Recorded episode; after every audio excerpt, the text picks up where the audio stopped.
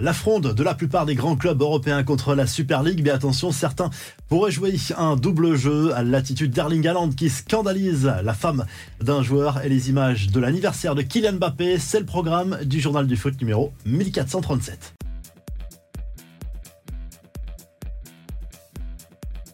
Le tsunami de la Super League qui continue, plusieurs grands clubs européens se sont positionnés dans la foulée de l'annonce de la Cour européenne de justice, ouvrant la voie à la création de cette fameuse Super League avec trois divisions potentielles, 64 équipes. On le sait depuis le départ, le Real Madrid et le Barça sont de fervents soutiens de cette Super League. Le Napoli n'y est pas opposé, visiblement avec son président sulfureux Aurelio De Laurentiis. Visiblement, les autres clubs espagnols et italiens sont contre la création de cette Super League. En Angleterre, on sait également que plus plusieurs clubs y sont fermement opposés, comme les fans. C'est le cas de Manchester City et de Manchester United notamment. Même chose pour euh, Dortmund et le Bayern en Allemagne qui se rangent derrière l'UEFA. C'est le cas aussi au Portugal du FC Porto, mais dans les faits, les organisateurs de la Super League assurent que plusieurs clubs auraient dit oui, mais en secret. En tout cas, Nasser El Khelaifi et Florentino Pérez sont euh, toujours fermement opposés. Ils ont des positions radicalement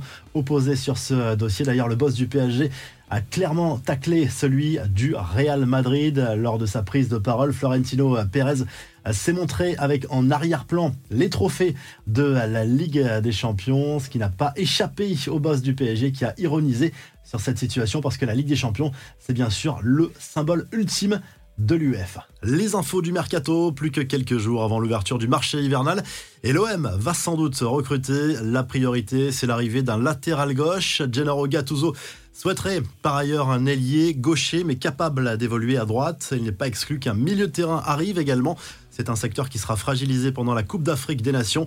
À ça devrait bouger dans les deux sens. L'avenir du milieu de terrain serbe Nemanja Matic semble incertain.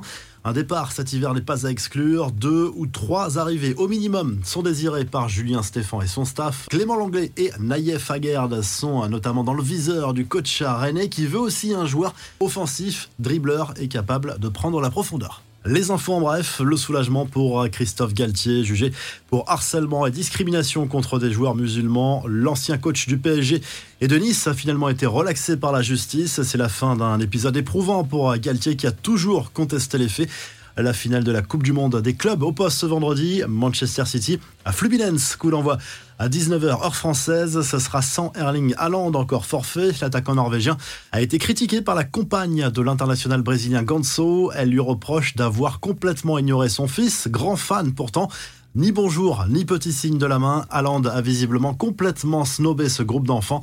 Enfin, Kylian Mbappé a célébré ses 25 ans en famille avec certains coéquipiers ou anciens coéquipiers également comme Ashraf Hakimi ou encore Marco Verratti. Jamais le dernier pour aller faire la fête. La revue de presse, le journal L'équipe se penche sur ce clash entre l'UEFA et les organisateurs de la Super League qui viennent de reporter une bataille judiciaire, mais l'instance du foot européen ne s'avoue pas vaincue parce qu'elle a derrière elle, pour le moment, la plupart des grands clubs européens. On en parle beaucoup de cette Super League également en Angleterre, à l'image du Daily Express Sport qui rappelle que l'ensemble des fans quasiment sont clairement opposés à ce projet de Super League. Tout cela n'est qu'une question d'argent d'après le tabloïd britannique et on verra comment les choses vont évoluer, mais plusieurs clubs anglais sont clairement opposés à la création de cette fameuse Super League. Si le journal du foot vous a plu, n'oubliez pas de liker et de vous abonner et on se retrouve très rapidement pour un nouveau journal du foot.